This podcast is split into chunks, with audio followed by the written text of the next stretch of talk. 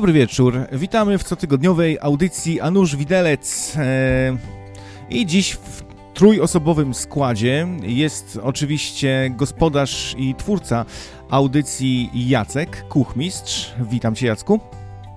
Witam serdecznie Ciebie i wszystkich y, odważących się słuchać tej audycji dziś.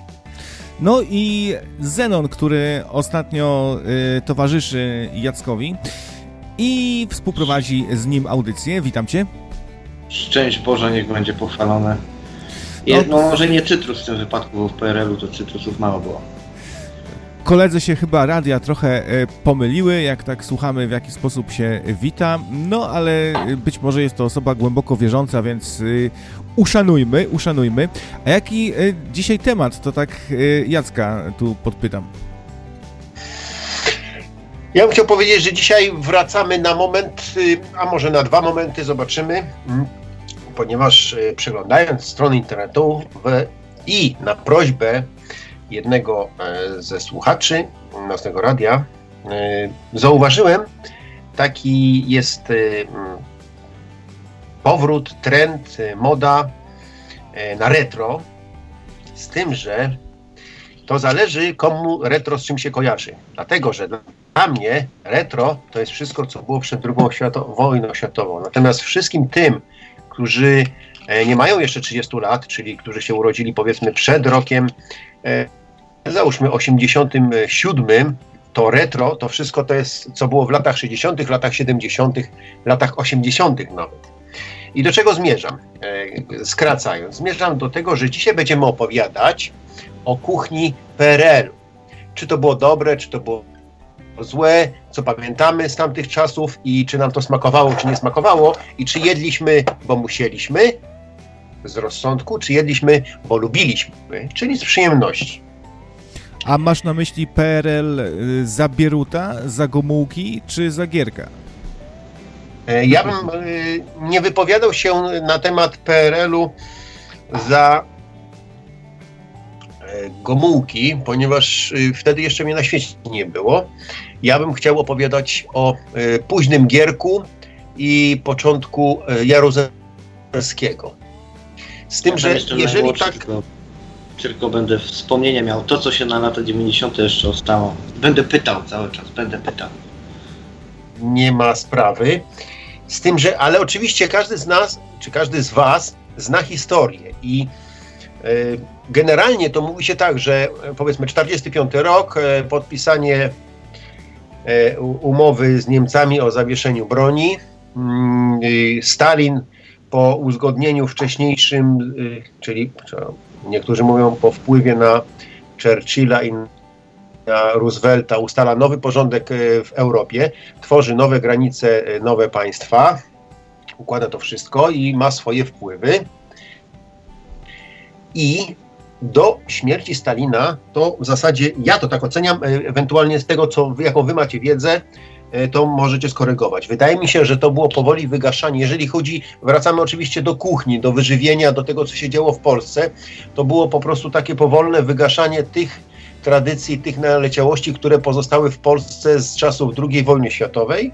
Mam na myśli e, nacjonalizację, co było powiązane z tym, że hotele, restauracje przechodziły w e, ręce państwa na mocy jakichś tam dekretów, czegoś innego lub e, na siłę. I tak do, do 40, do 53 roku to y, była bieda. Wszyscy mówili, no po wojnie trzeba odbudować kraj i tak dalej. I sumie, nie wiem jak to było, ale było ale było na pewno cienko. Co wiem z opowieści, to rarytasem w tamtych czasach, mówi mi to panie takie już koło 80, rarytasem w tamtych czasach był chleb ze śmietaną i cukrem. Dobrze, i teraz właśnie, i do czego zmierzam? Właśnie zmierzam do, te, do tej analogii, że w Polsce to było tak, wiesz, góra, dół, góra, dół. I o ile za, mm, powiedzmy, były później lata 60., że było troszeczkę lepiej, ale było takie powiedzenie, że za gumułki suche bułki, o tyle, czyli było troszeczkę lepiej niż w latach 50., ale też e, nie było zbyt ciekawie. Natomiast e, w latach 70. już było wiele lepiej. E, Gierek i co by tam nie mówić na niego tam źle czy jak, ale trzeba powiedzieć, że spowodował, że wpływ Rosji, czy Rosja przymknęła oko, czy uchyliła troszeczkę swoje palce y, trzymane na, na Polsce i pozwoliła Polsce otworzyć się na świat. Y, było z takich filmów, komedii Nie lubię poniedziałków, to widać, że przyjeżdżają z zagranicy rodacy, którzy tam po wojnie z różnych przyczyn wyemigrowali, zostali i tak dalej, i tak dalej, przyjeżdżają z walizkami pieniędzy i otwierają różne biznesy. I to samo właśnie było pod koniec lat 80. Dlatego ja, dla mnie to jest taka troszeczkę analogia. I Zagierka było tak dobrze, gdzieś tak do 80. Do, do 80 roku, czy tam do 79. W międzyczasie tam jeszcze był chyba w 74 jakieś były rozruchy, komuś tam, do kogoś tam strzelano.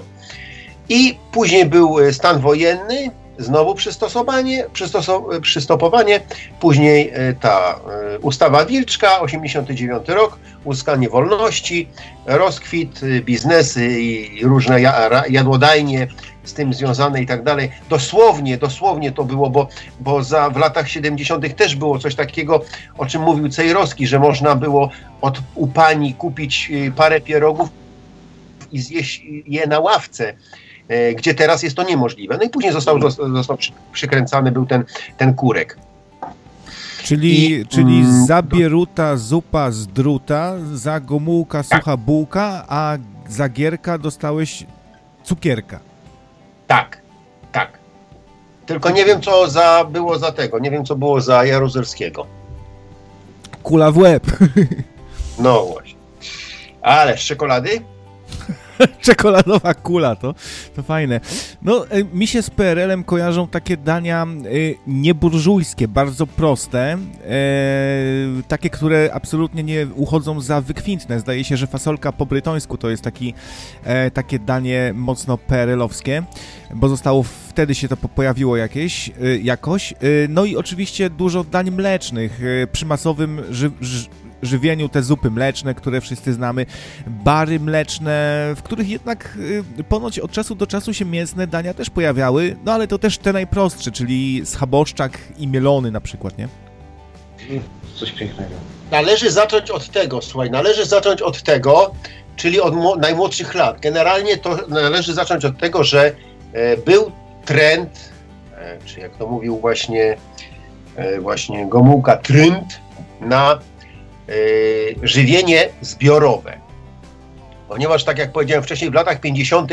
to zostało zabite przez duże domiary i ludzie musieli pozamykać y, albo byli zmuszani do tego, żeby pozamykać swoje biznesy, zostało przejmowane to najlepszym, e, najlepszym, efekt, naj, najlepszym przypadku było to, że właściciel takiej jakiejś restauracji mógł zostać tam dyrektorem albo szefem tej restauracji, ale musiał się podporządkować walka generalnie z jakością podawanych potraw, tak jak mówicie, już była, e, już była dawno. No, możemy to zobaczyć w filmie, e, obejrzeć to mm, można było w filmie e, Parada Oszustów, gdzie tam przypadkowo pewien pan, który był, a propos niedawno zmarł, pan Michnikowski, alkoholomierzem, chciał zamieszać sobie w kieliszku, a był tak zmęczony, myślał, że to herbata, prawda?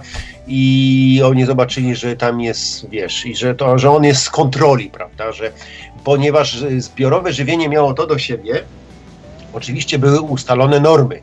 Czyli było wiadomo, że jeżeli jest zupa mleczna, no to na zupę mleczną tam musi się składać tam ileś tam mleka jakiegoś tam makaronu, albo kaszy, czy czegokolwiek innego, cukru, czy coś w tym stylu, jak był taki przepis, nie? I do, ale do czego zmierzam? Generalnie chodziło o y, żywienie zbrojowe. Zdrojone, słuchaj, chciałbym ci, przerwać, chciałbym ci przerwać jedną rzecz, bo tak mówisz o tym, że były normy, nie? Co do tego, jak było w tych wszystkich barach mlecznych, yy, stołówkach, kantynach, jak to wszystko było unormowane, nie? Tak słyszałem tak. Korwina, jak kiedyś mówił, że gdzieś tam w jakimś urzędzie były dwie panie, które obmyślały przepisy, żeby wszystko było smaczne i tanie i to była tak strasznie potrzebna e, robota urzędnicza, tak ją wielce wszyscy cenili i tak, jak się okazało, zupełnie zbędna. Nie? Czy, czy te dania były centralnie planowane? E, dania może generalnie menu nie, ale były ustalone normy, że jeżeli jest, tak jak tutaj krawiec wspomniał, fasolka po bretońsku, a co ciekawe, że w Brytanii w ogóle nie znają tego, to też jest... E, no, tak samo wiesz, jak placzka po węgiersku nie znają ryby, po grecku nie znają w Grecji, nie? Tak, Tak, tak, tak. A pierogi ruskie dość... wcale nie są ruskie, tylko chyba litewskie bodajże, stamtąd się jakoś wzięły. Nie, nie, nie, nie. Akurat jeżeli chodzi o pierogi, to akurat nie trafiłeś tym razem, bo pierogi są po, e, ruskie, ale pochodzą nie od ruskich, tylko od Rusi, która Aha. była w tamtych czasach terenem e, pod e, panowaniem Polski. No ale dzisiaj, dzisiaj i tak cały świat jest przekonany, że pierogi e, to właśnie Polska, nie? I słyniemy z nich. To prawda, tak, tak. No. A miejmy Bardzo. nadzieję. Pol, w ogóle jak zobaczycie filmiki z cudzoziemcami, to zawsze Polish pierogi, nie? Polish sausage i, i to, to są takie dwie główne rzeczy. Które... No ja o kiełbasach to już po, poprzednim odcinku wspominałem, że E, to jest właśnie moim zdaniem sztandarowe danie i powinniśmy w miarę możliwości, jak e, oczywiście jak trafimy na cubrzyca wyroby czy jakieś inne własne, to powinniśmy pokazać, jeżeli mamy taką możliwość, częstować z, mm, z zagraniczniaków, czy jak to mówi e, Blacha, czekaj, jak on to mówi, na tubylców, lokalsi, tak, że lokalsów powinniśmy poczęstować kiełbasą, żeby mogli y, poczuć, jak smakuje prawdziwy wyrób. Dlatego może oni nie nazywają tego sosyczysty, tylko mówią kielbasa, bo e, czują, czują, że to nie jest to samo, co u nich, prawda? Choć translator mówi im co innego.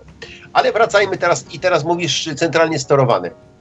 Na pewno było to w pewnym sensie rodzaj menu, e, jakie może stosować bar mleczny, tak jak powiedziałeś, czy dania jarskie, ale i jaki ma być tego skład, oczywiście. Jak najbardziej, bo należy pamiętać o tym, że dania mleczne czy jarskie to pochodzą z końca XIX wieku, które e, właśnie w PRL no tak, tak. odkrył i w PRL-u przeżywały renesans, prawda? A powiedz mi jeszcze jedną rzecz, tak sobie teraz myślę, nie? Bo skoro one były jakoś odgórnie planowane na tym szczeblu, powiedzmy, ministerialnym, nie? Tak. E, to ja wiem, że tutaj na przykład mieszkając w miejscowości uzdrowiskowej, wiem, że wszędzie, kurde, jest masa starych kobiet, jak spotkasz w sklepie, to ona będzie wybrzydzać, bo masz sporą szansę, że ta baba była nie tam jakąś kucharką, tylko była dietetyczką. Więc ciekawe, po jakiego grzyba, kurde, jeżeli te danie i tak były odgórnie robione, jeszcze byli dietetycy. No tego to nie rozumiem akurat. No to jest taka troszeczkę schizofrenia, wiesz, bo ona może tam była tą dietetyczką, ale nic w tej sprawie nie robiła, wiesz. Mm. Znaczy, no właśnie, to raczej tak to wyglądało, prawda, bo y, były ustalone normy, to y, wiesz, ale to jeszcze y, pomińmy na moment, pomińmy fakt taki, że w tej chwili ta piramida żywieniowa y, jest troszeczkę inna, albo nawet wręcz odwrócona, czy pewne rzeczy w ogóle wyskoczyły. Na tamten czas, na tamten czas wiedzy ludzi na temat odżywiania i co powinniśmy jeść i y, czy no, to jedzenie służy nam jako przyjemność, czy jako potrzeba, żeby mieć siłę do pracy i tak dalej, e, to było ustalone, że tam musi być ileś kalorii, prawda? Czyli e, do czego zmierzam? Zmierzam do tego, że jeżeli to była właśnie na przykład szkoła podstawowa czy przedszkole, to też e, taki drastyczny moment, to już opowiadałem w swoim, w swojej audycji o tym, jak karmiła jedna z przedszkolanek swoje dzieci niesforne, które nie chciały tego zjeść i ich organizm wręcz zwracał to wszystko. No to było w ogóle wiesz, jak obóz koncentracyjny, czy ja nie wiem, no, jak tuczenie gęsi po to, żeby miały dużą wątrobę, żeby można je później było zarżnąć i, i, i tą wątrobę sprzedać i ludzie będą to wcinać. Ale zmierzam do tego właśnie, że menu było troszeczkę zmienione z tego względu, do kogo, dla kogo było dedykowane, bo jeżeli to było właśnie, tak jak powiedziałem, przedszkole czy szkoła podstawowa, to troszeczkę to menu się różniło i te proporcje były zmienione, ponieważ wiadomo, że co innego potrzebuje do swego rozwoju i e, uczeń taki, a co innego potrzebuje zjeść e, na przykład górnik na przodku, e, który tam pracuje fizycznie przez ileś tam godzin. Naprawdę mówiąc szczerze, to nie wiem, czy on, nie chciałbym skrzywdzić go, czy on 8 godzin tam macha kilofem. Nie, nie macha, nie macha. Powiem Ci, że na kopalni to wygląda w ten sposób, że czasami są pokłady takie, że 3 godziny w jedną stronę potrafią jechać. Także tej pracy efektywnej czasami jest bardzo mało to zależy też jak jest tam taśmociąg zrobiony, znaczy się kolejka, takie rzeczy, czy muszą iść z buta, czy nie. No właśnie tak się z tego też bierze, bierze gro przypadków, wypadków na, na, na, na, na kopalniach, że na taśmociągu sobie siądzie górnik, coś tam wciągnie i, i go później rozszarpie. No, to, to taka propos górników. Tak. I to, myślę, że tak właśnie tutaj ci dietetycy mogli mieć pole do podpisu też w tych sanatoriach, że na przykład przyjeżdżali górnicy jacyś, nie, ze Śląska i dawało, wiem, wiem od pielęgniarek, że oni mieli na przykład inne leki, tak? Że na te pylice, nie pylice, jakieś tam inne leki dawali, jakieś takie rzeczy. I być może też właśnie wtedy te dietetyczki miały ten swój 30 minut pracy, że musiały wymyślić, co ten kurde tam Heinrich będzie jadł. Mhm. A chciałem zapytać o jedną rzecz. Mm, y, no bo skoro mowa o tym mleku, które było wszechobecne za PRL-u, no jak już dzisiaj już wiemy, że wielu ludzi nie toleruje laktozy, tak? Y, I, i problem z tym mlekiem jest. No wtedy to y, trzeba było żreć i, i, nie marudzić, znaczy pić to mleko, te zupy mleczne, jeść tak dalej, ale y, o co innego chciałem zapytać, czemu to dzisiejsze mleko, jak kupujemy, to nie zrobimy z niego kwaśnego mleka? Coś tam jest jakaś chemia dodana, czy te konserwanty, że ono nam nie skwaśnieje tak jak trzeba, a kiedyś można było z normalnego mleka sobie zrobić y, zsiadłe mleko.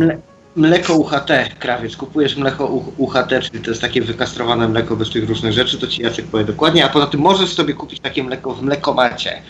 Poszukaj sobie, czy gdzieś masz mlekomat i z takiego mleka już zrobisz co chcesz. Aha. Generalnie, tak jak powiedziałem wcześniej, tutaj w poprzedniej audycji, jednej czy dwie audycje temu, właśnie mówiłem o tym, że e, ogólnie nie jesteś w stanie dostać w tej chwili kukurydzy, która nie jest modyfikowana, mąki z pszenicy, która nie jest modyfikowana. Ja będę miał, e, jak wszystko dobrze pójdzie, będę miał w przyszłym tygodniu gościa, e, dziewczynę, która prowadzi firmę cateringową e, tutaj w Polsce i ona, żeby, dos, ponieważ kładzie duży nacisk, to ja jeszcze opowiem w, w tej audycji, ale generalnie, wiesz, spodobało mi się to, jak ona podchodzi do tego swojego biznesu. Ona w tej chwili nie ma lokalu, za który musiałaby tam płacić i nie wiadomo, czy to byłoby opłacalne. Ona prowadzi to na telefon, czyli to jest catering, prawda, dowozi towar do, e, do klienta, ale chodzi mi o to, jak ona e, troszczy się, jak dla niej jest ważne to, jakich używa produktów, żeby stworzyć jakieś dania. I w związku z tym, że nie można kupić mąki e, nie GMO w Anglii, to ona kupiła, sprowadziła sobie z Polski maszynę do mielenia, taką końcówkę do zwykłego Zelmera, robota kuchennego, czy tej maszynki do mięsa. Zamiast maszynki do mięsa przykręcasz taki młynek, i wsypujesz, ponieważ ziarna, o dziwo, można kupić ziarna nie, niemodyfikowane, te ziarna ona sobie mieli, w ten sposób powstaje mąka, z której robi jakieś tam produkty, na przykład y, prawda, pierogi, czy naleśniki, czy coś w tym stylu. Możesz też tak dziwną mąkę sobie zrobić. Kupić sobie jakieś rzadsze tam ziarna, czy coś z gryki możesz sobie zrobić mąkę, tak. zamiast kupować za drogie pieniądze. I to jest bardzo dobra rzecz dla ludzi, którzy nie tolerują glutenu, mają jakieś alergie pokarmowe, można bardzo, bardzo tanio sobie zrobić mąkę w domu, nie? Ale powiem tak. wam, co ostatnio widziałem. E, z racji tego, że tak masło drożeje, które nie było drogie w PRL-u. Ale e... przepraszam cię, że ci przerwałem, tylko jedno sekundeczkę bo o tym maśle y, właśnie to, nie wiem czy to ty powiedziałeś, czy ktoś to powiedział, że w Stanach Zjednoczonych właśnie, Stany Zjednoczone zaczęły nagle na rynkach y, bardzo y, skupywać bardzo duże ilości masła i w związku z tym masło podrożało. Czy to tak, prawda? To... Tak, Stany i Chiny, Stany i Chiny, no. Taki tam się zaczął boom jakiś na masło. Wiesz co, w Stanach jedzą nawet, wyobraź sobie, panierowane, smażone masło. Kostkę masła spanierowaną, smażoną, deep fried, nie? Jest, taki, jest takie danie. Także jak myśleliście, że sneakers panierowany i deep fried to jest hardcore, czy tam Mars, no to wyobraźcie sobie masło. No to to już jest szczyt chyba, nie? No, ale ten, y, widziałem y, przepisy, ona mi pokazała, jak się robi ze śmietany 30 mleko, tak. znaczy masło. Wystarczy sobie wlać do słoika i wytrzepać to solidnie i wam zostaje maślanka i, i masło. Y, wychodzi cenowo na razie całkiem spoko, tym bardziej jeżeli będziesz używał ten, jeżeli będziesz używał jeszcze tej maślanki do czegoś, to już w ogóle będziesz do przodu ale jeszcze znalazłem za, y, wyobraźcie sobie takie stare właśnie rodem z komuny roboty do ubijania masła y, z tego y, rosyjskie. Masło bojka to się nazywa, nie? No Za dwie, trzy stówy to lata i możesz sobie robić masło, nie? No masakra po prostu. No właśnie i teraz wiesz co, ja jestem zdziwiony i chciałbym, żeby, wiesz tutaj jak to się mówi, uderz w stół, nożyce się odezwą. My zaraz wrócimy, krawiec, do tego pytania, które zadałeś, tylko jedno słowo właśnie, e, bo jak ty o tym zacząłeś mówić, to mi się przypomniał właśnie Etam. Etam, człowiek nasz, yy, guru oszczędności, który potrafi się tam wyżywić za 2,50 dziennie Dlaczego on nie myśli właśnie o tym, żeby kupować półprodukty, robić samemu w domu i dzięki temu oszczędzać? To właśnie ciekaw jestem, czy on w którejś ze swoich audycji to opowie. I teraz tak, musisz wiedzieć, krawiec, dwie rzeczy. Po pierwsze, to jest bardzo trudno. Ja właśnie rozmawiałem y, wczoraj z moją mamą na ten temat o ile powiedzmy tak, załóżmy, że ten człowiek, który się urodził w latach, mm, końcówka lat 80., to dla niego jego dziadkowie to będą ludzie, którzy się urodzili po II wojnie światowej. A ich dziadkowie to będą ludzie, którzy tam urodzili się pod koniec XVIII wieku. I o ile te pokolenia, czyli dziadkowie mojej mamy, która się tam urodziła w 1945 roku, to to jedzenie niewiele różniło się od tego jedzenia, które na przykład jadłem ja jeszcze, który tam urodzony e, w latach 60. Y, natomiast i moja córka jeszcze w, w, latach młodości jeszcze jadła też podobne jedzenie, jakie jadłem. Natomiast ona już jako dorosła kobieta, czyli załóżmy e, lata 99, e, 2000 i tak dalej, i tak dalej. Tutaj nastąpił ogromny postęp, jeżeli chodzi o przerabianie żywności. O, to, już, to, to już są mistrzostwa świata tego, co można zrobić z żywnością, którą kiedyś się w normalny sposób spożywało. Jeżeli przykładowo wyobraź sobie, że jest taka sytuacja, że bierzesz w potrawie, jest napisane, że jest cukier, plus jeszcze jest syrop, który robiony jest z cukru.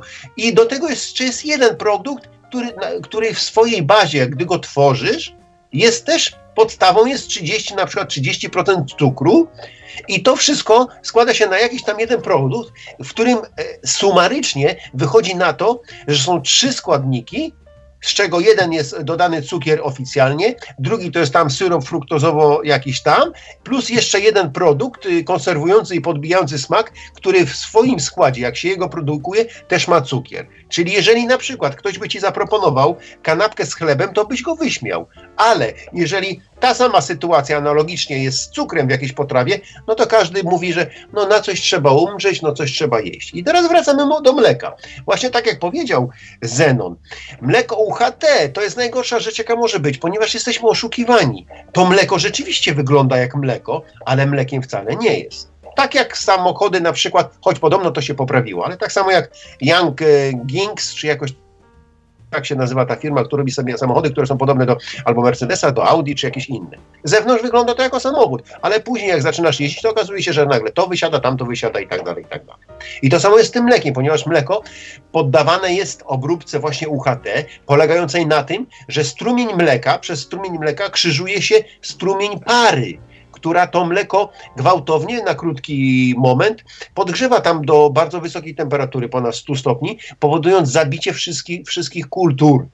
I o ile zabicie tych kultur bakterii, które powodują rozkład tego w jakiś taki, czyli powiedzmy spowodowanie, że to mleko może skisnąć, niestety również zabija wszystkie dobre te kultury bakterii, dzięki którym, tak jak powiedziałeś przed chwileczką, nie jesteś w stanie zrobić sobie siadłego mleka i w e, gorącym dniu zjeść młode ziemniaki z koperkiem, popijając mlekiem, które łyżką można jeść z garka czy, czy z kubka, mlekiem zsiadłym, czy no tak, z mlekiem zsiadłym. Właśnie dlatego. Tak, ja pamiętam takie rzecz, czasy tak. jeszcze. Jak... Jeszcze, jeszcze y, okay, sekundeczkę. I druga rzecz jeszcze polega na tym, że te krowy to już nie są te same krowy, które ja w dzieciństwie u dziadka wyprowadzałem na pole. Ponieważ te krowy, gdzie ja oglądałem reportaż, y, to byłby przedruk, y, czy przedruk w sensie takim, że jakaś gazeta, na przykład Agora przedruk i robi z innych gazet. Jak tutaj mam na myśli przedruk w sensie tym, że ktoś opublikował na YouTubie y, reportaż, który był mm, emitowany w jakiejś innej telewizji, ponieważ niestety, mm, mały off-topic, niestety y, Polacy za granicą nie mogą oglądać sobie audycji y, w internecie, które są nadawane w, y, na przykład tam w Polsacie, o ile nie ma wykupionego Polsatu, tak, TVN-u czy telewizji polskiej bo jest ograniczenie licencyjne. I, i teraz tak, i, i co powiedział właśnie ten rolnik, który on to sam powiedział że te krowy, które on tutaj ma, to też jest taki troszeczkę obóz koncentracyjny, z tego względu, że te krowy, one nie wychodzą na pastwisko. one stoją w zagrodzie. On im podaje kiszonki i daje im e, potrawy, które mm, one jedzą, zawierają tam, wiesz, różne chemiczne dodatki, wzmacniacze i inne, wiesz, typu jakieś tam witaminy, e, hormony wzrostu, e, sterydy, jakieś tam inne wspomagacze, które są dopuszczone oczywiście i to E, powoduje, że ta e, krowa, która jest delikatna, która wygląda, wiesz, jak chuda jest, jakby powiedział Pawlak, jak deszczka, z takimi wymionami jak y, piersi Dolly Parton, która stworzona jest tylko do dojenia y, mleka. Jest, jest tak, jest tak, że ta krowa, normalnie krowa przeciętnie jak pies żyje około 15-17 lat, to ta krowa produkuje w ciągu roku, produkuje tyle mleka, ile tamta tradycyjna, normalna krowa, którą ja wyprowadzałem, przez całe swoje życie. Ale ta krowa, która jest właśnie w, w tej oborze, żyje o y, dwa razy czy trzy razy krócej, bo żyje około pięciu, sześciu lat i idzie pod nóż.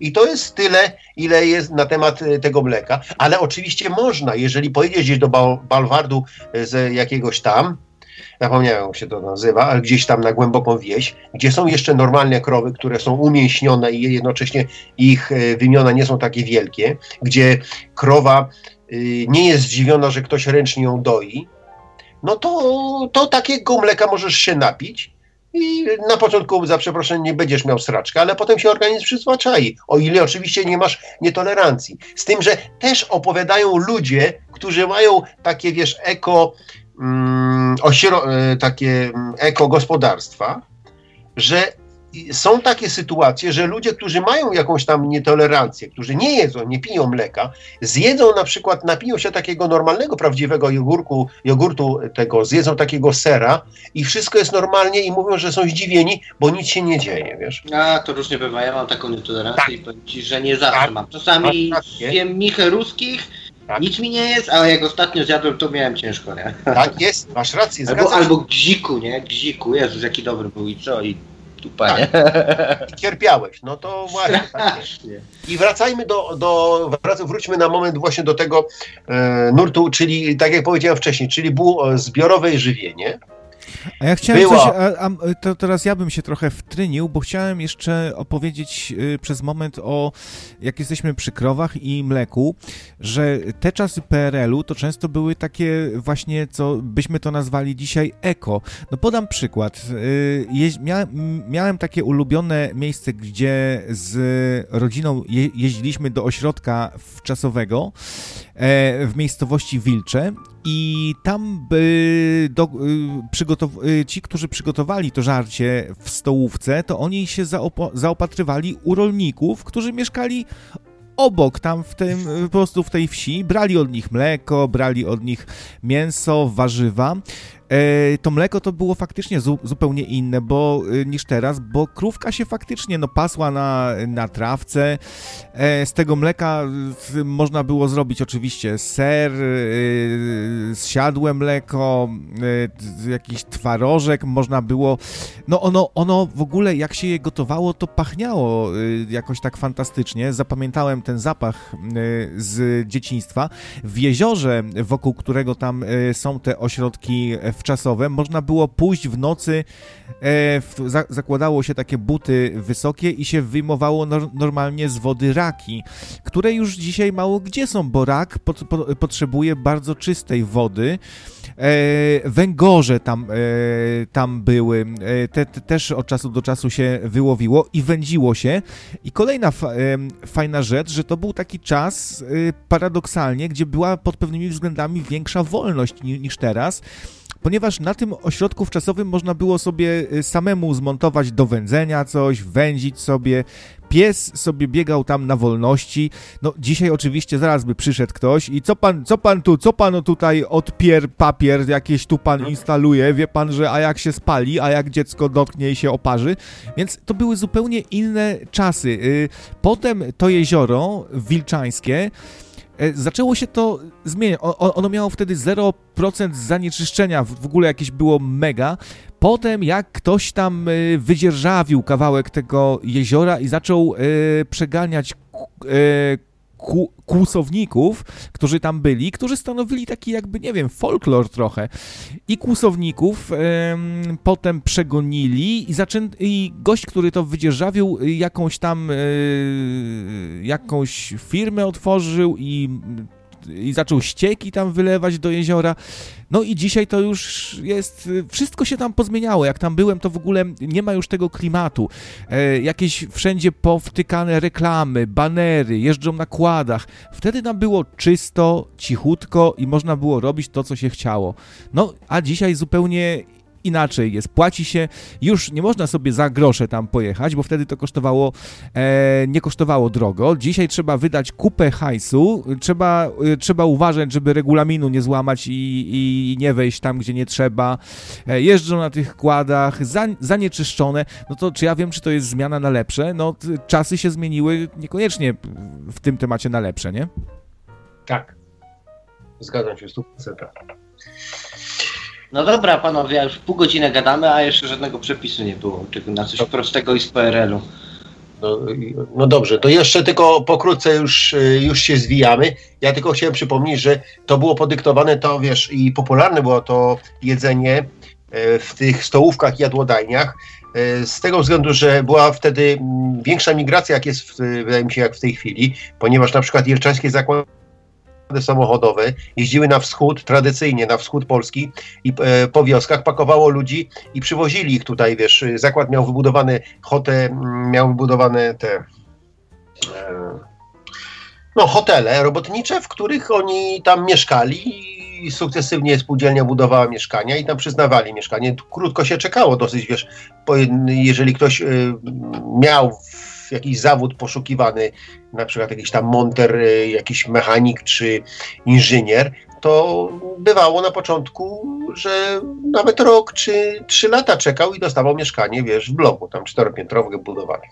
I, ale do czego zmierzam? Dlatego ludziom się nie chciało, zwłaszcza mężczyznom czy y, samotnym kobietom, y, które były w tym hotelu, nie opłacało, czy im się nie chciało po prostu gotować, dlatego stołowali się właśnie na stołówkach, gdzie były takie różne e, dania, wiesz, i, i wiesz, y, i tu trzeba pamiętać jeszcze o czym jeszcze, a propos jeszcze mleka, to przypomnę o takim relikcie z PRL-u, który polegał na tym, że mleko było dotowane i było subsycjonowane i można było się zapisać, y, czy wykupić sobie abonament i mleko było dostarczane pod drzwi do domu w szklanej butelce e, litrowej, kiedyś jeszcze wcześniej były półlitrowe, e, srebrny kapsel to było mleko chude, złoty chyba, czy taki koper to było mleko tłuste, jeszcze w niektórych regionach, ja się spotykałem, we Wrocławiu tego nie było, tam gdzie ja mieszkałem na Biskupinie tego nie było, no, ale było jeszcze też również można było kefir zamówić albo śmietanę w takich właśnie chyba półlitrowych czy ćwierćlitrowych, tak, były półlitrowe i ćwierćlitrowe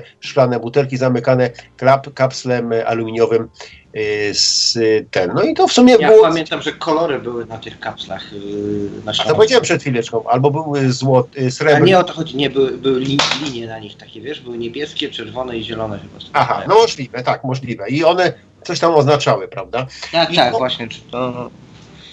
I to, I to właśnie tak, we Wrocławiu takim znanym wiesz, y, barem we Wrocławiu był w rynku, był taki bar mleczny i na rogu tutaj przy koło dworca głównego też tego baru już nie ma, natomiast ten w rynku został zamieniony na bar Wege, czy jakoś tak.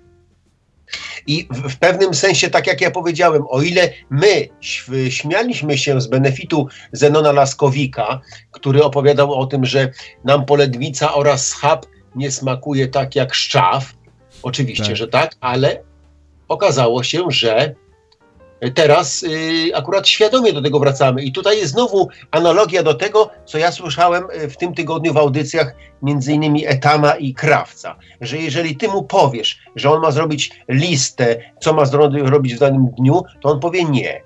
Ale jeżeli ty się go zapytasz, czy takie coś jest do zrobienia, a on pomyśli sobie, a rzeczywiście to jest wyzwanie, jeszcze takiego czegoś nie robiłem, zobaczymy, czy mi się uda, to on to bardzo chętnie zrobi. I tu właśnie e, to jest dla mnie taka analogia, że teraz ludzie świadomie przestają jeść mięso, nie dlatego, że go nie ma, bo wtedy to było wyznacznikiem, jeszcze tak pokrótce, już podaję przepis, jeszcze tak pokrótce, wspomnę taki, e, wiesz, taką anegdotkę, właśnie, że y, to było wyznacznikiem bogactwa. Ja miałem kolegę w szkole, który powiedział, że on akurat pochodził z Kostomłotów, to jest wioska pod Wrocławiem, jak się jedzie na środę e, śląską. E, mówił, że u niego jak na, wiesz, y, y, jak w niedzielę nie było rosołu, to dla niego to nie była niedziela, więc regularnie tydzień w tydzień stado kurcząt, czy kur, czy tych, czy kogutów ubywało o jedno, o jedne egzemplarze, ponieważ dostawał siekierką między oczami a piórami i szedł y, do gara. I to wtedy była, on mówił, no wtedy jest niedziela. I tak to było. To jest właśnie taki wymysł, który y, też bardzo popularny jest w Polsce a propos zup. Ale to do chwileczkę do tego wrócimy. I o co chodzi z tą anegdotą? Wyobraźcie sobie, że jeżeli na przykład, y, no, w, przy, znam parę takich sytuacji, kiedy było akurat na tyle duże mieszkanie, że mama i tata pracowali, dziecko było małe pod opieką babci, e, Później rosło, było prowadzone do szkoły. No i jeżeli wyobraź sobie, że w takiej klatce schodowej takiego domu, wiesz, jedno czy dwupiętrowego, były takie trzy babcie, no to zawsze jedna drugą słuchała, co one tam robią. No i jeżeli słychać było takie, wiesz, walenie, no to co? No to wiadomo, że tak się robi kotleta schabowego. Trzeba ten schab pokroić, obtłuc, spłaszczyć go, opanierować y, w mące, potem w jajku, potem w bułce i na patelaszkę na rozgrzanym tłuszczu i zapach się roznosił. Więc jeżeli przykładowo jedna babcia dostała takie coś i naprawdę tak zrobiła, no to drugą, jak to się mówi, tak jak w, w tym, tak jak w filmie mm, Dzień Świra, jak była ta, pod koniec tego filmu była ta modlitwa, żeby tam sąsiada trafił szlak, no to druga co robiła? To mi akurat opowiadał kolega, kolega, który wrócił wcześniej ze szkoły i był zdziwiony, a już miał swoje klucze, więc otworzył drzwi do domu i zobaczył babcię, która deskę, na której się e, takiego e, kotleta tłukło, owinęła mokrą szmatą i tłuczkiem w tą deskę waliła, żeby sąsiadka wiedziała, w domyśle, żeby sąsiadka wiedziała, że ona też na obiad robi schałowe. No później oczywiście zrobiła jakieś tam jarskie danie, ale taki, taka to była, wiesz, jakaś taka zawiść czy coś w tym stylu. Generalnie chodziło o to, że była oznaka bogactwa że jeżeli jest danie mięsne, to jest oznaka bogactwa, prawda, bo tam trudno było dostać. O wiadomo, że Polacy są z wiesz, już mają to wyssane znakiem matki albo ja nie wiem, z ziemi, mają taką żyłkę do kombinatorstwa. Więc w, PRL, w PRL-u też zostały, wiesz, rozwinięte skrzydła. I tak jak właśnie mówiliście o tych. Mm, mówiliście o tych właśnie dietetykach, no to oni kombinowali, był prykaz, proszę coś wymyśleć, nie ma mięsa, a trzeba zrobić mielonego. Więc były robione mielone z jakiejś tam soczewicy czy z czegoś innego, było napisane ala, prawda? Czyli jakiś tam e, ciernik ala coś tam, e, szczupak, e, była, wiesz, robione. kotlety jajeczne. Kotlety jajeczne. jajeczne były robione. I hot dogi były też z pieczatkami i cebulą, nie? Zamiast tak. parówek. Tak, były robione, e, wiesz, e, były robione na przykład właśnie te e, czekolada bez czekolady, prawda, co... Ostatnio kupiłem takie jak za komunę, wyobraźcie o. sobie, czy tam jeszcze były w latach 90. Ciasteczka y, czekoladopodobne, czy były niby czekolada napisane, później patrzę, czekoladopodobne y, i tak, y, żeby to był jakiś gorący dzień, żeby słońce waliło czy coś, ale nie, po prostu zwyczajnie daliśmy to na ten na powietrze i momentalnie to się roztapiało, nie? Momentalnie. Wyglądało jak, jak nie z tej epoki, nie? I teraz wracając, wracając do tego, wiesz, do tego, do tego, do tego niedzielnego obiadu, więc, więc to było naprawdę mistrzostwo i to należy pod tym względem należy czerpać. Ja nie mówię, że wszystko, e, co było właśnie w latach 70. za komuny, e, czy 80. było złe, tak samo nie powiem, że wszystko było dobre.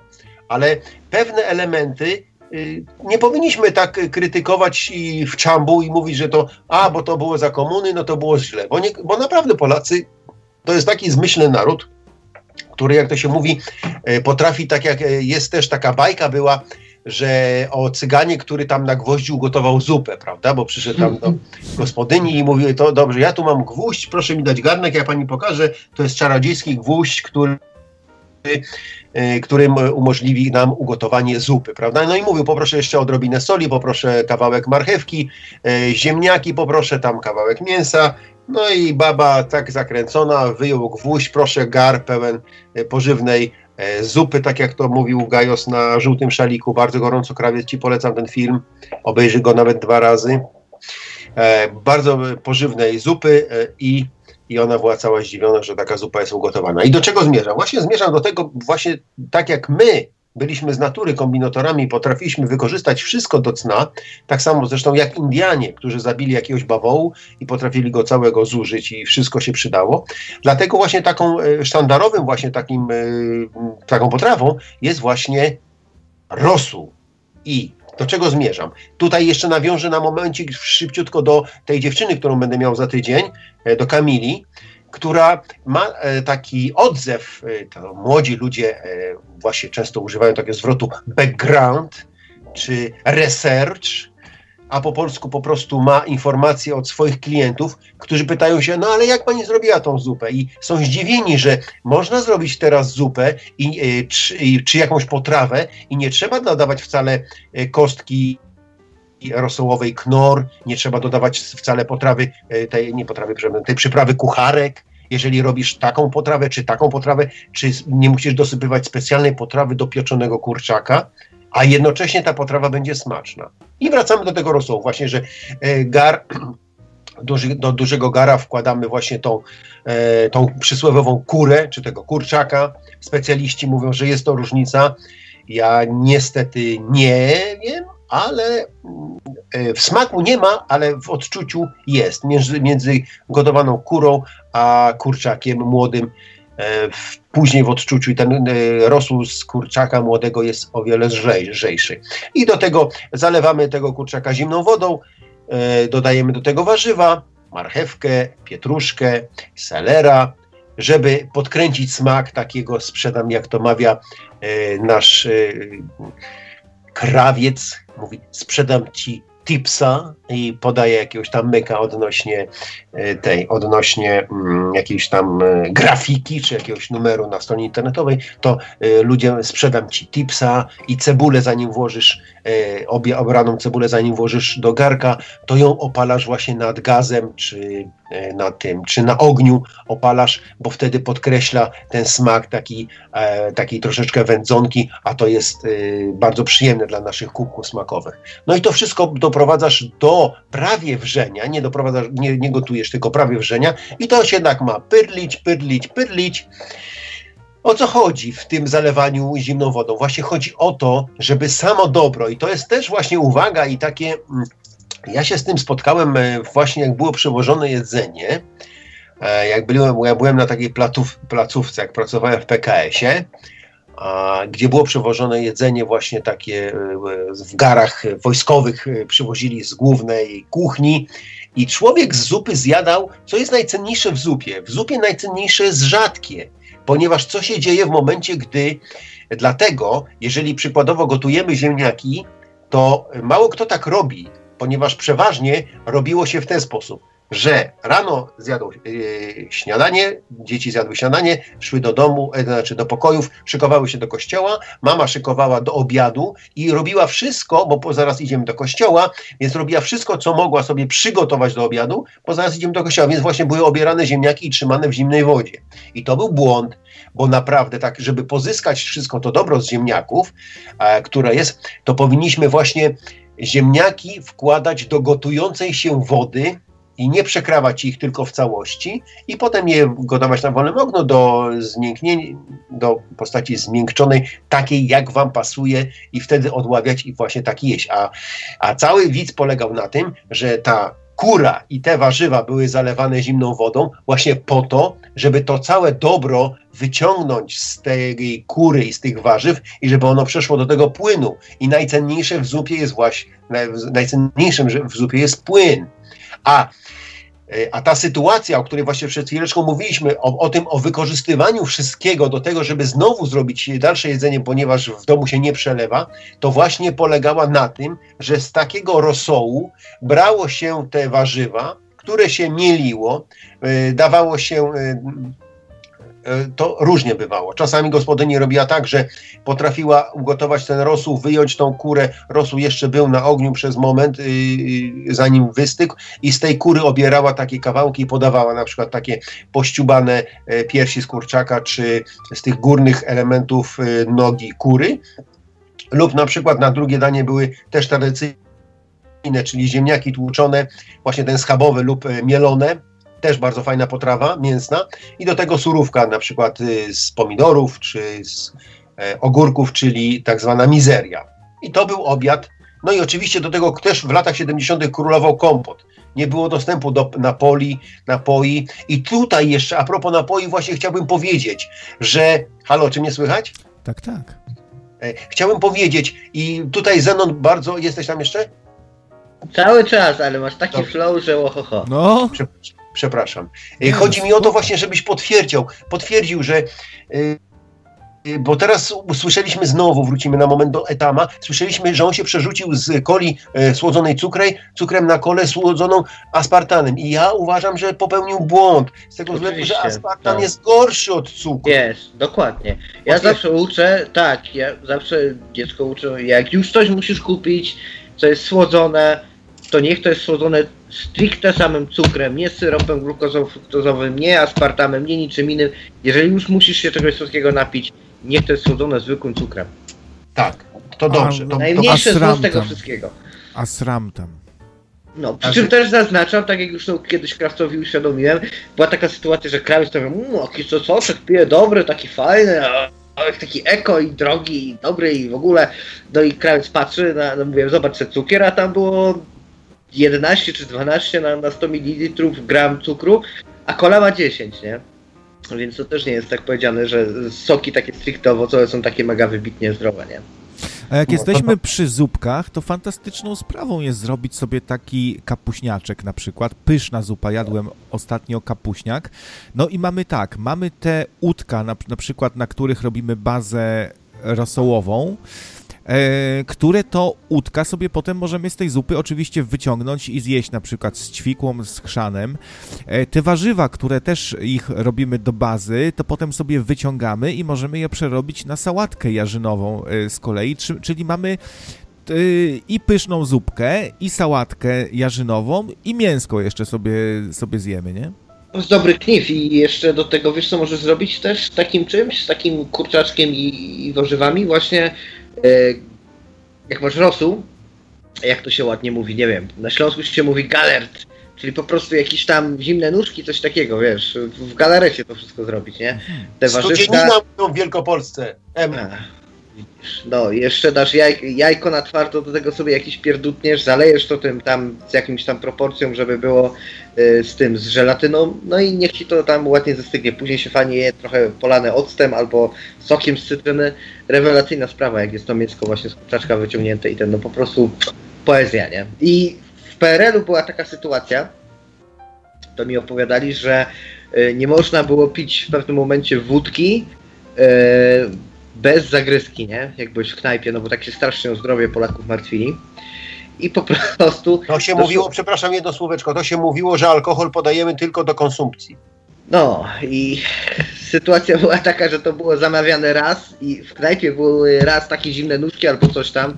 To potrafiło po dwa miesiące po prostu być i latało od stołu do stołu, ci tam, o to, to proszę, to chlas dali temu, nalali i chlas następnemu położyli na stolik, nalali, nie? I znowu polskie kombinatorstwo, nie? I jakie było z tego korzyści, ponieważ y, akurat myśmy chodzili tutaj do y, Hubertusa albo do. Mm, zapomniałem, ale tam koło krowiej, to krawiec będzie wiedział, gdzie jest PKO, naprzeciwko była taka knajpa i tam podawali piwo.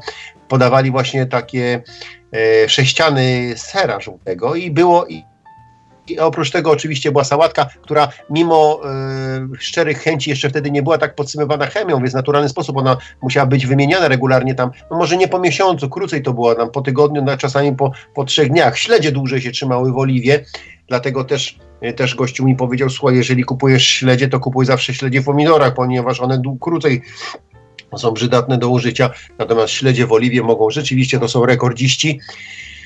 I tak, po pierwsze ta potrawa, to nabijali kasę, bo po prostu wiesz, wszyscy przychodzili, na przykład do dwóch piw musiałeś wziąć na przykład właśnie tą studzieninę, czy, czy te zimne nóżki, czy dwa śledzie, prawda? No to brałeś e, dwa piwa i te śledzie, później przychodzi, pani wypiłeś e, piwo, pani zabierała, oczywiście tam była obsługa, kelnerka była jak najbardziej, pani zabierała bu, puste butelki i od razu mówili, żeby zabrała talerz ze śledziami, po czym przynosiła znowu dwie butelki piwa i te same śledzie wędrowały z powrotem na stole, nakręcając, y, wiesz, a śledzie które musiały wykazywać, że były zakupione, no to wędrowały do nich do domu, więc tam też rodzina się cieszyła. I teraz już, już wreszcie e, minęła 50 minuta audycji i podajemy wreszcie przepis. Tradycyjna sałatka e, jarzynowa zawsze kojarzy mi się, będzie z dzieciństwem, świętami czy imieninami rodziców. Czyli sałatka tak jak bigos, zawsze jest dobra. Królowa tak sałatek. Pewnie w wielu z polskich domach na święta przygotowywany jest wielki gar sałatki jarzynowej, mam na myśli, sałatkę jarzynową. Cóż nie dziwi, jest pyszna, a drobny zabieg sprawia, że wcale nie jest mocno kaloryczna i, i e, tucząca i można pozwolić sobie na więcej niż jedną łyżkę. Jadaliście? Lubicie?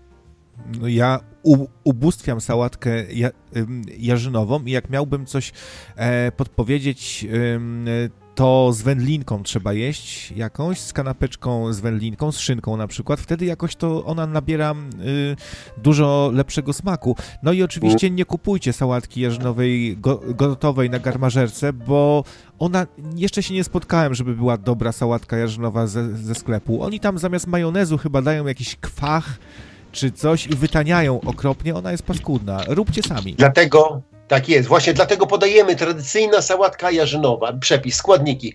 Dwie spore marchewki, cztery średnie ziemniaki, jedna pietruszka, pół selera, jedna cebula, dwie, trzy, dwa, trzy ogórki, cztery jajka, ulubione danie Atawa, e, pół jabłka, jedna puszka kukurydzy konserwowej, jedna puszka groszku konserwowego, łyżka musztardy ostrej, na przykład rosyjska albo Dijon, dwie, trzy łyżki majonezu, może wymieszać jedną do jednego z jogurtowym, ale ja bym został przy naturalnym majonezie, sól, pieprz, natka pietruszki. Wykonanie. Marchewkę, ziemniaki, serer i pietruszkę gotujemy pod przykryciem we wrzącej wodzie do miękkości.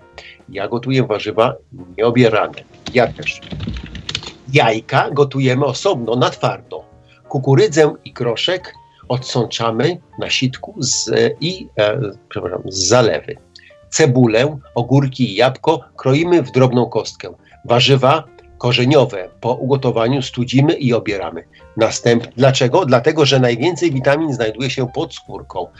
E, wiesz, te witaminy tam się pod wpływem temperatury są tam zabijane, ale mamy nadzieję, dokładnie nie wiem jak to jest, ale mam nadzieję, że coś tam trochę zostanie. Następnie kroimy w drobną kostkę. Ułatwieniem krojenia nam tych warzyw jest to, że możemy na przykład taką marchewkę czy pietruszkę pokroić w plastry, a potem przeciskamy przez taką siatkę metalową, która e, w naturalny sposób formuje nam takie kwadraciki i w ten sposób tak tą sałatkę się spożywa właśnie jako takie kwadraciki.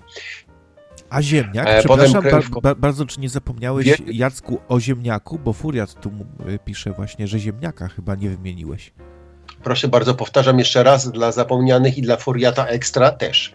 Dwa spor, dwie spore marchewki, cztery średnie ziemniaki, A, jedna pietruszka, pół selera, jedna cebula, dwie, trz, dwa, trzy ogórki kiszone, cztery jajka, pół jajka, uśmiech do etama, to znowu jedna druga jabłka, jedna puszka kukurydzy konserwowej, jedna puszka groszku konserwowego, e, łyżka musztardy ostrej Dijon lub e, rosyjską, dwie, trzy łyżki majonezu, e, pieprz, sól i natka pietruszki. E, jak mówiłem wcześniej, tak jak się zająknąłem, to właśnie miałem na myśli to, że właśnie te, e, te rzeczy z puszki, e, czyli, czyli, ten, czyli ten groszek, i kukurydza odsączamy z tej zalewy, prawda? Ją, ta zalewa się nie nadaje w tym przypadku do, e, do, do użycia jej, ta prawda?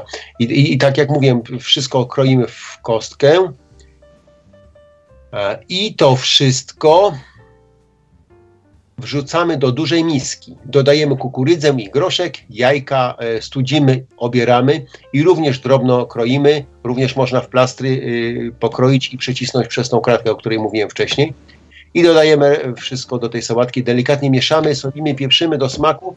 Dodajemy musztardę i majonez, natkę pietruszki, siekamy i, doda i dodajemy również i mieszamy i odstawiamy do lodówki, aby się przegryzła. Znany motyw, to jest też taki tips krawcowy. Wkładamy coś, zrobimy, to wkładamy właśnie do lodówki na pół godziny, na godzinę, na dwie i żeby się przegryzło, potem ponownie jeszcze raz mieszamy i formujemy ładnie sałatka jarzynowa. E, to klasyk na polskich stołach. Ja bardzo lubię w temperaturze pokojowej, a nie taką prosto z lodówki. Zawsze No tak. kojarzy mi się z rodziną, dziećmi. Mam nadzieję, że Wam się dobrze kojarzy i lubicie, bo to w sumie Jak- to zdrowa sałatka. Jak to mówi pan Ogiński, mój kolega ze Śląska, z Cidrów, czyli Mm. Radzionkowa, e, żeby się wszystko ze sobą zaprzyjaźniło odnośnie tego tam właśnie, żeby tam A. pół godziny sobie postało. I powiem tak, na Śląsku to jest znane jako szałot i występuje w paru wersjach, bo jest wersja z tego co wiem, ale nigdy nie jadłem, ze śledziem. E, i Jest, jest tak. I na przykład u mnie w domu jest wersja bez y, kukurydzy i chyba tej właśnie pietruszki czy coś takiego. Troszkę uboższa, Mhm. wędlina, najczęściej mortadela była ładowana do tego wszystkiego i z tego co się kiedyś dowiedziałem dawno, dawno temu, jak grałem sobie w Fallouta, to była gra opanowana przez Rosjan, okazało się, że oni też jedzą dokładnie taką samą jak my wszyscy tutaj sałatkę ziemniaczaną. A z czym ja jem? Y, z frankfuterkami polecam. A jak ona się tam nazywa? Nie, nie, nie, nie, dowiedziałeś się? Coś kurde wiesz, bo oni tam mają jakieś. Nie kartoszka, kartoszka to jest coś innego, ale coś w ten deseń, wiesz, bo oni jakoś gadają na, na ziemniaki, raczej od rosyjskiego na ziemniaki, wiesz? To jest Hmm. takie słowo pochodzące z tego ruskiego z ziemniakami, coś takiego. No, ale No. na 100% jedzą. Ta- Murbeton. Ta sałatka jackowa y, wydaje mi się taka bardzo wypasiona, ale w ogóle sałatka jarzynowa to jest takie danie, że ono pomimo tego, że jest jarskie, to nie, nie czujemy takiego niedosytu, nie? Że nie zjedliśmy nic i tak i, i, i, no, i słabe to było. Broń Boże, tu właśnie no, sałatką, sa, sałatką jarzynową możemy się najeść Tak. i mieć z tego frajdę i przyjemność i pełny brzuch i fantastyczne danie. Myślę, że jedno z ciekawszych dań właśnie jarskich. Nie, ja Bo też mam to dla jest- was przepis zaraz. Bo to jest, wiesz, bo tu masz, po pierwsze masz ziemniaki, czyli skrobie, po drugie masz y, majonez, y, który się robi z jajka między innymi i oleju i masz jeszcze jajka, które też są bardzo pożywne i to są te elementy takie, wiesz, y, dające tą sytość. Natomiast jeszcze tak, żeby nie było tak, że wiesz, że tylko mówimy, mm, że tylko Korwin-Mikke i Hitler, ale również i Jezus i Maryja, to podajemy teraz przepis na Tatara. Czekaj, na- wiem jak się nazywa, przypomniało mi się. Cholera, Proszę. przypomniało mi się. Proszę. Grałem z Rosjaninem, który miał ksywę Oliwier i się pytam czemu Oliwier, a on mi powiedział, że właśnie przez tą sałatkę. Oliwier się nazywa ta sałatka u ruskich. No widzisz, no. A tatar, Węgla- a tatar to, to też takie danie jakby e, z. PRL-u, nie? Tak, tak. Yy, z tym, że z tatarem trzeba uważać, No ponieważ łatwo załapać jakąś chorobę. A to wołowina wyobraźcie sobie, była tańsza niż przez długi czas trwania Polski. Jakiś Chyba bym się bał tatara. Dobra, to może ja walnę teraz przepisa, ludzie. Na, tak na szybkacza. Rybki też były jako tako względnie tańsze, to wam powiem e, moją ulubioną, że tak się wyrażę, sałatkę śniadaniową. E, Tak. U mnie nie ma czegoś takiego jak e, tydzień bez wędzonej makreli. No chyba, że jest lato i nie sprowadzają w sklepie tutaj obok, wtedy nie jem wędzonej makreli. Ale, no i ostatni jem na sucho, ale, ale, ale. Jak już chcę mi się coś zrobić, e, to mam taki przepis, że biorę sobie makrelę, wiadomo, wyciągam wszystkie ości, e, wrzucam sobie do miseczki takiej raczej większej, wszystko motlam tam sobie ładnie e, widelcem, tak żeby jeszcze później wyciągnąć wszystkie te pomniejsze osi, bo można się paskudnie nadziać. Proszę E, przetłumaczyć dla tych, którzy nie są z twojego rejonu, co znaczy motlam? No, widelcem to wszystko jakoś przygniatam, wiesz? Żeby się taka Ale miesza- maź, żeby się taka maź e, rozgniatasz te wszystkie rzeczy, czy Tak, mieszasz? rozgniatam tą ma makrelę i staram się powyciągać za każdym razem i mieszam też, postaram się wyciągać te wszystkie osi, żeby nic nie zostało, Okej. tak? Na Żeby nie papkę. było żadnych nieprzyjemnych niespodzianek. Na papkę. E, później sobie biorę tak powiedzmy, zależy jaką mam ochotę, proporcje są bardzo od Was zależne i na czuja. Ogórek kiszony, konserwowy daje zupełnie inny efekt. Kiszony polecam, ogórek taki duży albo dwa średnie. Kroję je w bardzo drobne kawałeczki, najdrobniej jak tylko potrafię, tak jakbym robił sos do Big Maca powiedzmy, bardzo drobnie się kroję. Ładuję do tego, daję do tego jajko na miękko, a jak mam ochotę to czasami dwa. Mm. Sól, pieprz, dwie łyżki majonezu, mieszam razem i wychodzi rewelacyjna pasta na makreli. Nie? Niektórzy robią zamiast majonezu dodają twaróg. No, To jest pyszne, to jest pyszne. E, Po, potwierdzam, jadłem taką e, pastę z, z dwa dni temu E, tylko, że ja dodaję jeszcze cebulki na przykład. E, I ta pasta jest e, z makreli moim zdaniem o wiele lepsza niż z tuńczyka. Tak, tak, najlepsza ryba do tego. Znaczy, ja bym jeszcze polecił, znaczy spróbuję kiedyś z morszczukiem. Jak będzie gdzieś tam morszczuk wędzony do pochytania, to się szarpnę i spróbuję, co będzie, jeżeli zrobię z morszczuka coś takiego. Ale makrela jest dobra, bo jest tłusta świetnie się sprawdza w tym wszystkim. No i za PRL-u y, można było czasem właśnie dostać tą y, makrelę, nawet jak ciężko było cokolwiek dostać, ona się pojawiała jakoś, więc y, ta pasta też mi się troszeczkę jakoś tak kojarzy z, z PRL-em, szczerze mówiąc. No, dokładnie. Dobrze, można kontynuować? Jedziesz, jedziesz teraz ty. Dobrze, to lecimy teraz tak. Tatar wołowy, bewsztyk tatarski, przepis, składniki. Jeszcze tylko małe, małe wejście. Miłośnicy tatara to e, koneserzy smaku ale dobrze doprawiony tatar wołowy to uczta dla podniebienia. Klasyczny bewsztyk wykonuje się ze świeżej, surowej polędwicy wołowej najwyższej jakości. Osobiście nie jestem fanką surowego mięsa, ale mój mąż jak najbardziej.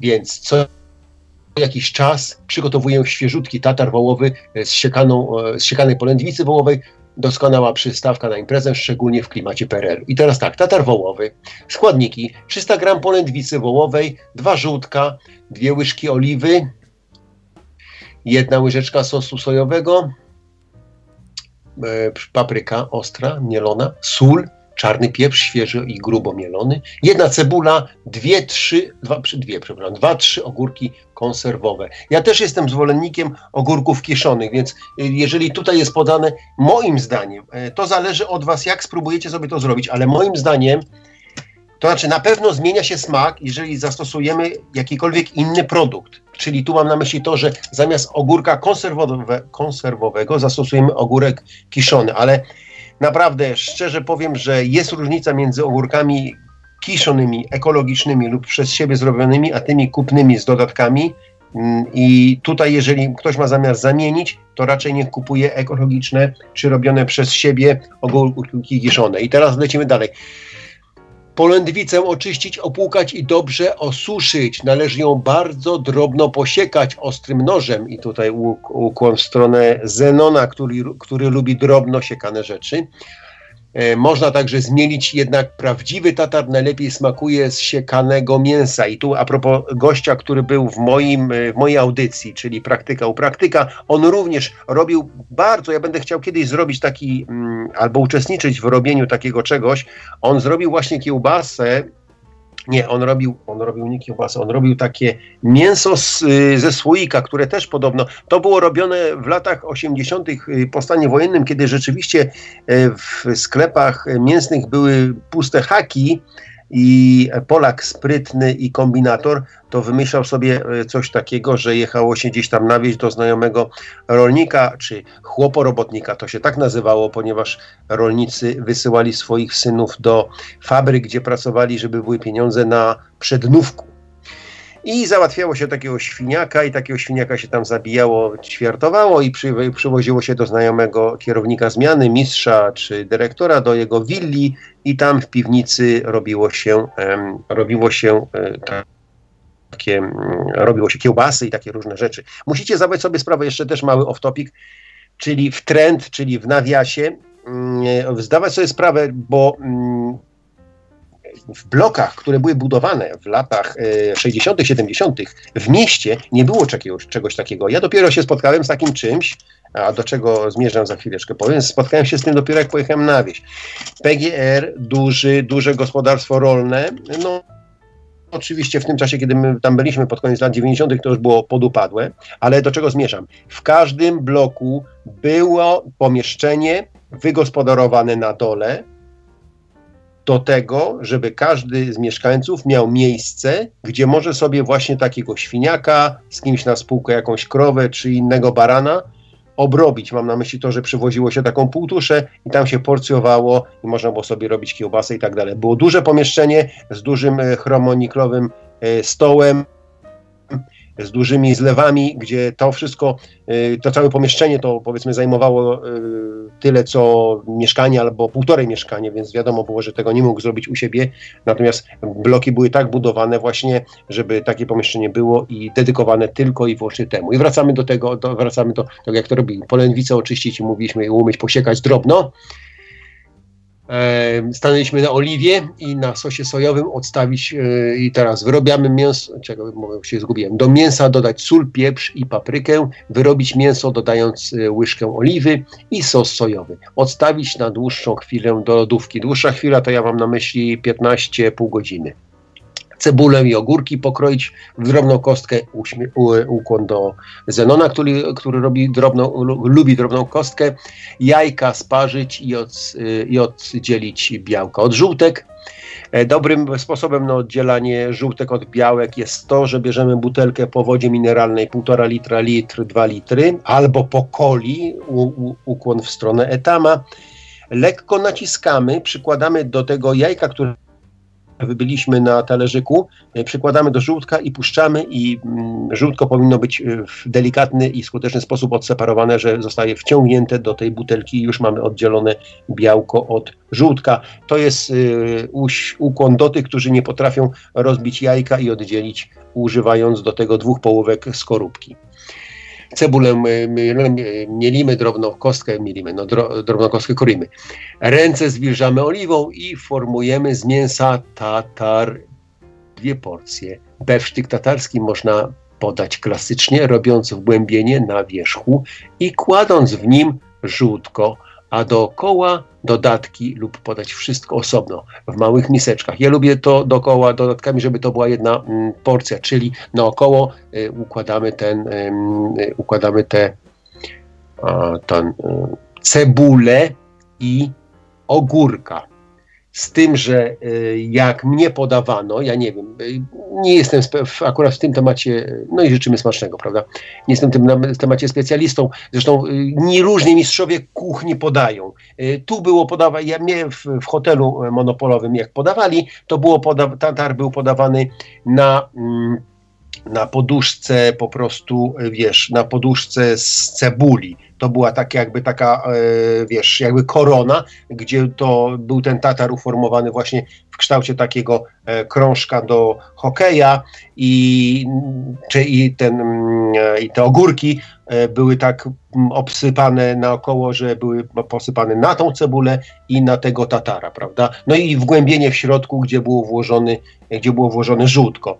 No i sprawa polegała na tym, że się tym bawiliśmy i, sami sobie to na talerzu mieszaliśmy i wcinało się to na świeżo, oczywiście zakrapiając, a zakrapiając alkoholem ukłon w stronę krawca. A jajeczko, bo ty, przepraszam, bo ty powiedziałeś, że jajeczko dodajemy wcześniej, tak?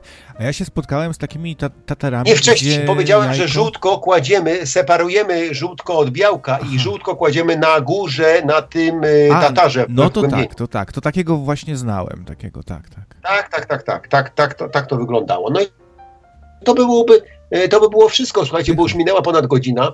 Y, o kuchni możemy opowiedzieć oczywiście następnym razem, jak będzie, y, jak będzie taka chęć, w ogóle wiesz, jeżeli ktoś będzie chciał usłyszeć albo podzielić się jakąś taką potrawą, no to jak najbardziej, wiesz, generalnie to wszystko należy powiedzieć w ten sposób, że ta prostota właśnie, tak jak tutaj powiedział y, Krawiec i E i, i Zenon potwierdził, ta prostota wynikała właśnie z biedy, że, że nie były te pola pryskane randapem, jakimiś innymi związkami chemicznymi, że, że rolnik wychodził z haczką, wiesz, obkopać, jak to się mówiło, albo przerwać ziemniaki, czy buraki, czy w pole dosłownie. Mój dziadek szedł w pole zasiane pszenicą i wyrywał chwasty, które wybujały, tak jak w Biblii się mówi, ponad y, zboże, żeby ich tam nie, nie zagłuszyły. To była taka ręczna robota, wiesz, i no i to miało swój urok. No i to tego się nie da przeskoczyć. Nie ma możliwości, żeby po prostu, wiesz, y, żebyś y, miał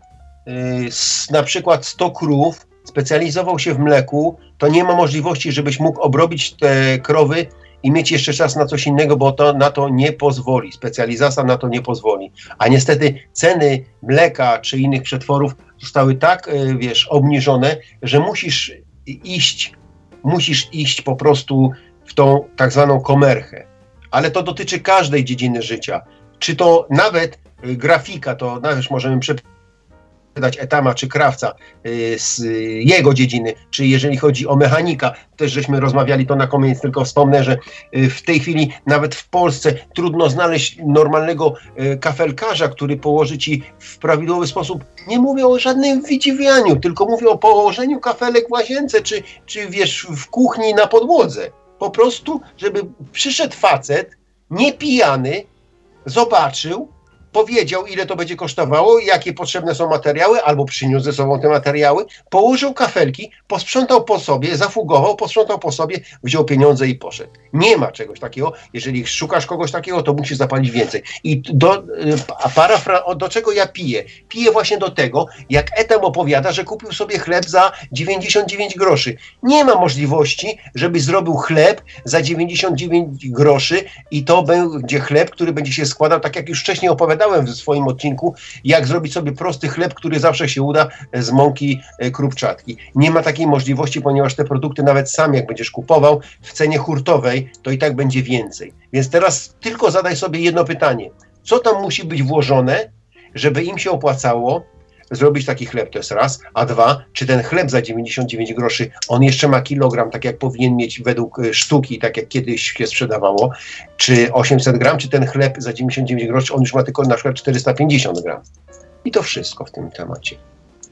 No, ale myślę, że tematu Perol jeszcze żeśmy nawet nie wyczerpali, bo tak jak mówię, jeszcze są te wszystkie kotlety jajeczne, jeszcze są wz legendarna, y, blok czekoladowy, takie rzeczy, to są sprawy, z którymi się warto, które sobie warto przypomnieć albo warto się z nimi zapoznać, no bo yy, znajdziecie przepisy, jak już tylko słyszeliście te nazwy, to znajdziecie przepisy i naprawdę warto zobaczyć jakie tam wtedy były rzeczy słodkości, niesłodkości, co było do jedzenia, bo to są bardzo ciekawe rzeczy i tak jak na przykład y, panuje jakieś takie dziwne odium, że kaszanka się kojarzy z biedą i jest niefajna, tak y, powoli, powoli to się łamie i w knajpach nawet całkiem lepszych można sobie zamówić kaszankę na jakiś ciekawy sposób przygotowaną, tak samo dania z PRL-u też powoli gdzieś tam wracają i, i, i bynajmniej nie dlatego, że, że bida jakaś tutaj idzie wielka, tylko dlatego, że są niejednokrotnie zwyczajnie w świecie smaczne.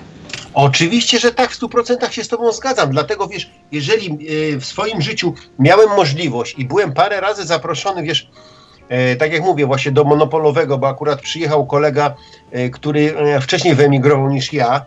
Mm, wiesz, no i to, to wiesz, możesz sobie wyobrazić, wiesz, po stanie wojennym tam mm, jeszcze, wiesz, to chyba były ostatnie miesiące, kiedy była ta godzina milicyjna on przyjeżdża, wiesz, garbusem i zaprasza mnie, wiesz, na obiad, musi coś zjeść i zaprasza mnie do hotelu i wiesz co, ja, ja patrzę w kartę i szukam, gdzie są pierogi ruskie.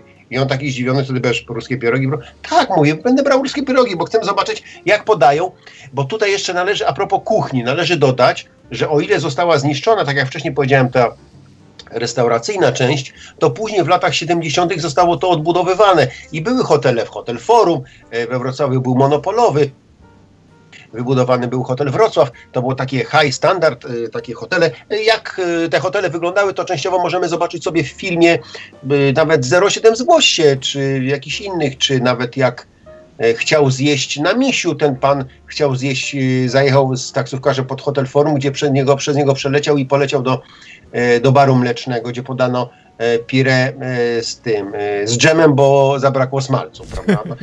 No, to było przerysowane oczywiście, ale musicie zdawać sobie sprawę, że ludzie, którzy, za, którzy, którzy odpowiadali w danym zakładzie za właśnie wyżywienie pracowników, to wyobraźcie Wyobraźcie sobie, że oni pisali do twórców tego filmu, jak oni rozwiązali problem, ponieważ oni zastosowali to samo. Też łyżki były na łańcuchach przymocowane, tylko mieli problem polegający na tym, bo tam na filmie jest pokazane, jak pani dokręca tą e, śrubę w tej misce aluminiowej, to też jest y, miedzianej, przepraszam. Nie, aluminiowej, dobrze, aluminiowej bo mieli problem, bo jak e, zrobili to samo, to zupa się przelewała, nie wiedzieli jak uszczelnić to. No to sobie wyobraźcie, jakie, jakie było, wiesz, jakie było, e, wiesz, no nie wiem, zrycie bereta. Nie wiem, jak to Ty myślisz, że teraz nie jest? Słuchaj, ja musiałem w prywatnej firmie udowadniać, kupując dziecku e, bilet miesięczny, nie?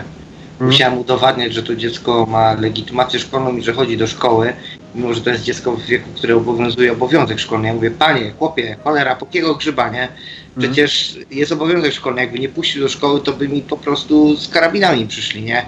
No ale taki jest wymóg ministra, że musi być o, y, legitymacja, nie? Podbita, aktualna i w ogóle. Aha, spoko, nie? No i wiesz, tak później zostałem z tym facetem i on mi mówi sytuację, że w szkole średniej w miejscowości obok y, zmienili nazwę, przez co nie mogą dać pieczątki na legitymację, skutek czego minister osobiście wysłał dyspensę, że nie trzeba, nie?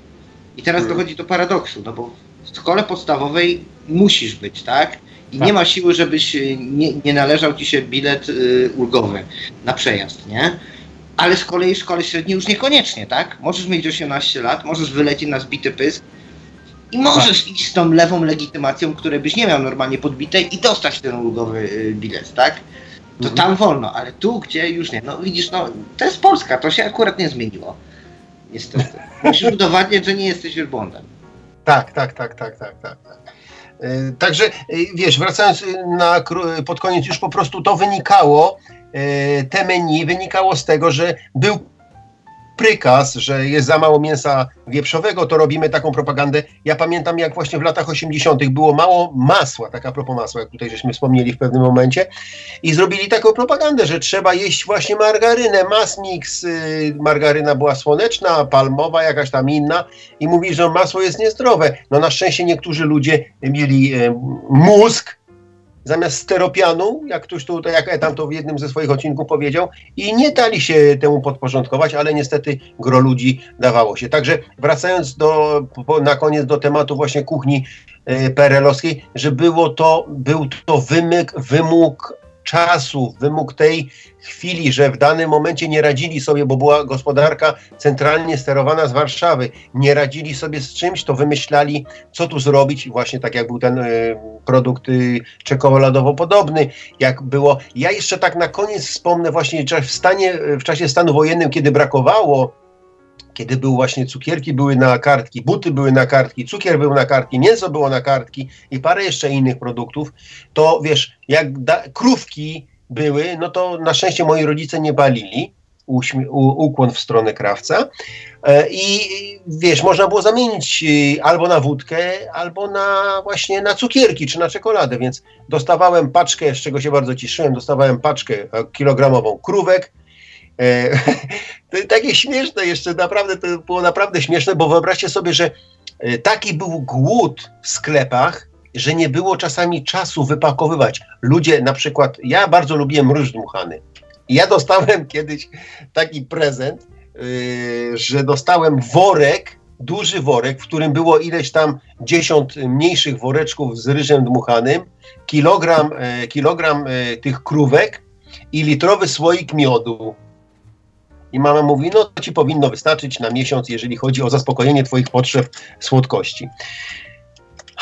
No tak to było, wiesz, no z rozrzewnieniem człowiek to wspomina, ale chodzi mi o to, że wtedy przez, może przez tą biedę ludzie, zobaczcie sobie stare filmy, nawet 40-latka, jakie oni mają, jak ci ludzie wyglądają, jak y, pani, jak 40-latek, jaki ma płaski brzuch. Tam y, jest y, taka scena, niektórzy mówią erotyczna, jak, że, po, że Gruzie to puścili, to był sukces. Jak oni skupili działkę e, od pani e, jakiejś tam wdowy i budowali się. I tam jest taka scena, jak jest, e, jak wygląda właśnie młody materna e, bez e, górnej garderoby, jaki ma płaski brzuch, a w tej chwili, jak, jak można go zobaczyć, jak on się wypowiada politycznie w różnych programach, jaki jest roztyty po prostu, wiesz.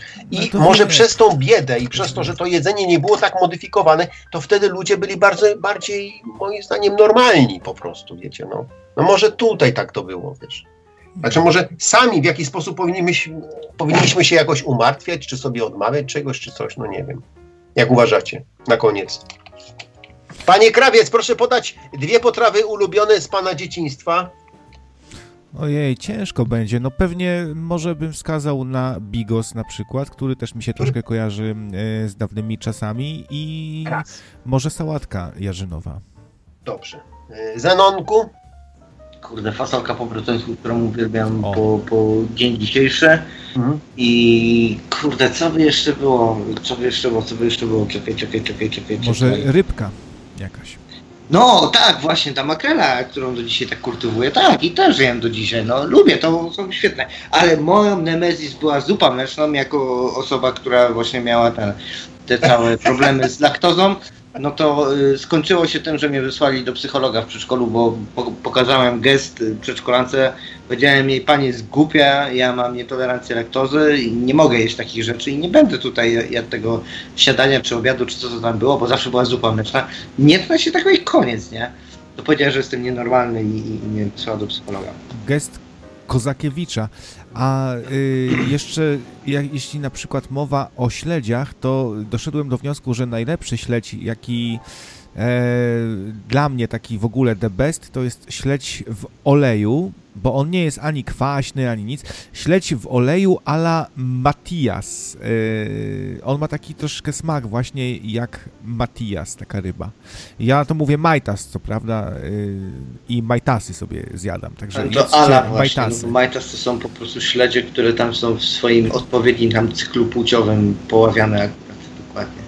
No to teraz jeszcze wyobraź sobie, krawiec, że dopóki ja nie wyjechałem e, do Anglii, to nie wiedziałem, jak smakuje śledź niesolony, tylko taki świeżo złowiony. To jest też fajne doświadczenie i nie mam pojęcia, skąd się to w Polsce wzięło. Może nie mam, no, naprawdę nie odpowiem, bo to przecież Anglia od e, Polski jest tylko 900 e, mil oddalona, także nie mam pojęcia, dlaczego tak to do Polsce, w Polsce nie można było kupić śledzia takiego łowionego, a w Anglii można, ale i tylko był śledź solą, nie wiem. Musisz kiedyś, znaczy ja miałem dojść do takich śledzi, bo tam no miałem po prostu i są faktycznie inne, zupełnie inne, e, ale ten, y, musisz koniecznie kiedyś na, o możesz podawać na fish and chips y, jakiś dobry przepis zapować. No, już chyba, chyba już cię kiedyś prosiłem o to. No bo to jest bardzo proste, ale to po, podstawą... To innym razem. Tak, do, dobrego fish and chips podstawą jest, y, y, to są dobre produkty, myśmy się o tym przekonali, słuchajcie, i to też wrócę, i, i to jest kolejny dowód na to, że jeżeli coś robisz z miłością fachowo, to nieważne kiedy zaczniesz ten biznes, czy ten biznes prowadzi prowadzisz z pokolenia na pokolenie, bo twój ojciec zaczął tam w 78, czy ten biznes otworzyłeś w 2015, jeżeli będziesz robił to z miłością i będziesz stosował dobre produkty, to osiągniesz sukces. A do czego zmierzam? Zmierzam do tego, że na przykład tutaj w dzielnicy e, na um, jakiejś tam dzielnicy, jak się jedzie od nas z Newport Pagnett do na Wolverton, nieważne, zapomniałem. Jest Włoch, który prowadzi właśnie od wielu, wielu lat, prowadzi fish and chips i tam e, w piątki przeważnie jest. Oni, to znaczy niektórzy ludzie to stołują się codziennie, ale piątki jest taka jakby niepisana tradycja. W piątki są zawsze kolejki. O ile w tygodniu wszystko im schodzi na bieżąco, o tyle w piątki się, się trzeba, trzeba czekać. I tajemnica polega na tym, mówi właśnie ten, e, ten Polak z pochodzenia, mówi, że on, ten Włoch e, od początku zawsze miał świeże ryby i mu zawsze to szło. Nawet jak mu zostawało, to on nigdy na drugi dzień tych ryb samych jakoś tam nie obierał, czy nie, pod, nie odgrzewał, nie podawał. U niego zawsze były świeże ryby i ludzie się nauczyli i wiedzieli, że chcą zjeść dobry fish and chips, to jadą do Włocha. A druga sprawa, byliśmy tutaj w Onley. Tak a propos Onley, to mm, nie wiem, czy słyszeliście o takich dziwnych konkursach, może kiedyś też o tym opowiemy, że są, jest konkurs na przykład toczenia e, takiego dużego kręgu sera z górki, jest konkurs mhm właśnie na przykład y, wyścigu z y, naleśnikiem, czyli po angielsku pancake. Słyszeliście o czymś takim? Tak, nie, tak, tak. Ja nie słyszałem. No, no to, to, właśnie, to właśnie w Onlej tak było, że gospodyni e, smażyła naleśniki na święta, a tu już w kościele się zaczynała uroczystość i ona tam goniła jeszcze e, z gorącym na patelni naleśnikiem, byle zdążyć do kościoła i stąd się wziął i tak jest organizowany e, w którymś tam dniu Wielkiego Postu, nie pamiętam, w środę zawsze na tą rocznicę jest, e, na tą okoliczność jest organizowany właśnie wyścig i z czego ja się bardzo cieszę, tak jak mówiłem, że jeżeli chodzi o telewizję, oglądam The Best Bake e, of British Bake, czy jakoś tak, że młodzi ludzie są, którzy z pasją e, gotują i pieką i im to wychodzi, że biorą udział w takich challenge, w takich konkursach e, z ludźmi, wiesz, z Mary Berry, kobietą, która prowadziła kulinarne e, programy w latach 50. Wspaniała kobieta, starsza pani, ale tak tętni życiem i e, takie pokazuje, jak się robi się różne potrawy. Ang Angielka, to wiesz co, jakbym był Anglikiem, to bym się zrobił czerwony ze wstydu, że się tak kiepsko odżywiam, wiesz. Ale to by było na tyle, panowie. Bardzo serdecznie dziękuję wam za, za asystę. Było mi bardzo miło. E, doceniam e, to, że krawiec e, poświęcił się i pomógł tutaj. Dzięki temu będziecie mogli odsłuchać sobie audycję bardzo szybciutko, a nie tak jak ja hostuję.